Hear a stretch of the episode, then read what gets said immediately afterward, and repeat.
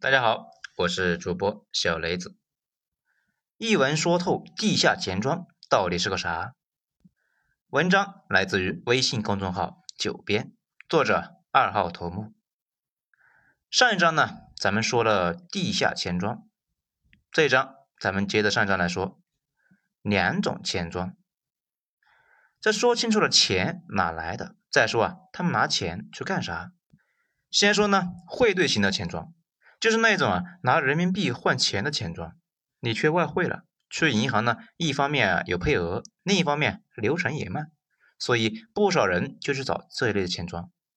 相比起借贷型的钱庄，它的特点就是快，很多时候交易双方的一次交易几分钟那就可以完成，双方那就是一手交钱，另一手啊也交钱，需要的资本金额小得多。因为交易是实时的，风险呢，那几乎是不存在。很多时候，唯一的风控是业务员观察客户，猜这个人啊是干嘛的呀？从行为言谈中去分析客户会不会是犯罪分子。如果他们感觉客户有问题，哼哼，得加钱。跨境汇兑业务，那如果资金呢不违法的话，客户大多啊是为了个人消费，或者呢是对外贸易。钱庄就得先弄点美元啊，这也不复杂。每个人不是有五万块的额度吗？钱庄手里面有钱，高价去收，甚至呢，基层业务员一个一个带着老乡去换汇，到手之后啊，直接加百分之十买走。这段时间呢，抓了一个福建那边的地下钱庄，二百二十亿规模，他们呢就是这样子弄了一个外汇池子，还可以从民间收美元。在正常情况之下呢，咱们手里面是没有那玩意的。但是这些年有不少的人在海外工作嘛，这尤其是闽南和福建，他们在海外赚到的美元就可以回国之后啊高价卖掉，往往呢就是卖给了这种地下钱庄了。这一类钱庄的钱呢，一部分会以现金的形式存着，效果啊非常惊人。那个电视剧《三叉戟》这里面有个剧情呢，警察找到一个别墅。里边所有的柜子里面都塞满了钱，这个剧情呢有原型，但是不准确的。现实里面一般放钱的地方，这也跟银行的金库似的，也有防爆大铁门，好几层密码那才能进去。这个呢不是防警察的，而是呢防急眼的同行。这有了钱就好办了。有时呢就可能有一些地方啊要用钱，额度不足，或者呢急用啊转账呢太慢。这个时候啊，从地下钱庄相对快速便捷多了呀。这块生意现在呢发展成什么程度了呢？咱们举个例子，有一次我一个朋友啊从加拿大回国过年，一天夜里面呢就是刷机票。其实这个机票的这个玩意的价格呢，这个波动啊有时候比股票还要大。比较会过日子的人呢，整人家一天呢看个百八十回，那都是常识。他就发现啊，有一家往返的机票折扣很大，他赶快呢就上去抢。结果呢，就自己卡里边钱呢不够了。这个时候他想起来，哎，他手机里面有个电话，就赶紧打过去试一试。对方收到消息回了他的一个信息，让他把人民币从国内的账户打进对方在国内的一个账户里边。对方呢再用加拿大的账户给他打相应的数额的加元，他拿到钱去付款买票，前后时间不到一百秒。这里啊，就不能不赞一下啊。一些中国人的效率，那实在是高的可怕呀。不过呢，这都是小打小闹，汇兑注目最多的呢，也不过是几万的美金罢了。真正的大头是外贸企业，很多外贸企业进出口有大量的资金需求，外汇管理部门那是要仔细的核查你的资料的，看你的交易是否真实，有没有问题，一般呢都要一定的时间。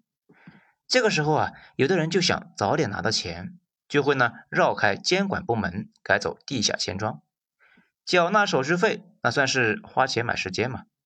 随着国内的监管的严格，不但啊现在境外的钱难进来，钱庄在国内的账户也会被盯住。这一旦呢发现有异动，立刻封。如果涉及诈骗、赌博的案子，银行会直接把账户给冻结。这个时候呢，就只能等待审核的结果。有的骗子就专门弄到外贸企业的资料，冒充法院或者是公安联系商户。这骗子呢上来就问：“你是不是最近有走地下钱庄进出资金呢？就然后就说给你啊转钱的账户涉及洗黑钱，要冻结你的账户，让你带着证件和资料去哪里哪里啊等待审核几个月呃之类的。这大部分呢见过世面的企业主呢都会送他们一个字滚。少数的新来的企业主啊那就慌了，也就上钩了。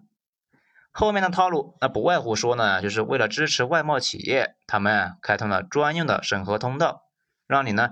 把钱转到指定的账户，保证会在优先两三天之内给你解封。几乎每年都有很多企业主被这招给骗了。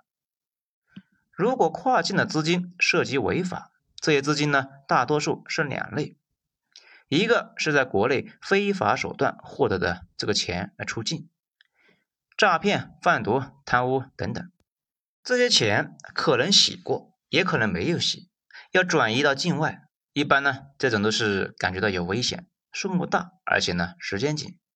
有的时候啊，是人先出去了，留下钱庄国内的一点一点的慢慢转。我知道的呢，是在二零一三年，有个户啊，把一亿多放到了钱庄账户上面，这户主本人觉得有危险，就跑出去了，钱被放了几年都没有人转走。最后啊，这个人是因为通缉压力实在太大，自己呢回国自首了，坦白从宽。为了表示自己啊改过自新的决心和诚意，把钱庄洗钱的事那也给捅出去了。钱庄老板那直接就被抓起来判了个十年啊，估计现在还没放出来。还有一类呢是境外非法手段获得的钱入境，比如境外网络赌博弄来的钱要弄到国内来投资。这大家可能不知道啊，入境的难度不比出境的难度要低，需要对公账户，需要解释来源。账户稍有异常就会被退回去，然后要求提供材料证明资金来源合法。特别呢是最近人民币啊升值预期强烈，而且呢国内的投资机会比国外多得多，想通过非法途径往国内挤的资金量特别大，有关部门监管力度呢也特别大。现在呢出现了一些汇兑的骗子，专门骗这些客户。有个客户在东南亚架设服务器，专门呢搞这个性感荷官在线发牌的那种，骗来的钱隔一段时间就转入进一次。当时呢，经常合作的钱庄出事了，赌博网站的老板就被网上一个自称专业做汇兑的就给骗了。这一开始呢，也只是几万几万的少量事，他几次发现没问题，这一笔呢几百万就打了过去，对方直接就没影子了。这老板差点气疯了呀！还没来得及发动资源去找，这警察叔叔就上门了。警察听了都笑啊，说：“就这种智力水平也能骗到这么多钱？这可见呢，被他骗的赌狗们那是有多蠢呢。”不过呢，笑归笑，这笑完了呀，还要去抓骗他钱的那伙人最脏，这倒是给警察呀增加了不少的工作量。地下钱庄跨境汇兑，有的时候啊，需要真的有款项出入境。不过啊，大多数不需要，只是过一段时间集中出入境即可。大多数时候呢，因为监管的存在，钱庄想把钱在国境线两边转来转去也麻烦，所以业务发生的时候，首选的办法那都是对敲，也就是呢，钱庄在境内外都有一个资金池，有了业务，两个池子按照汇率算好了钱数。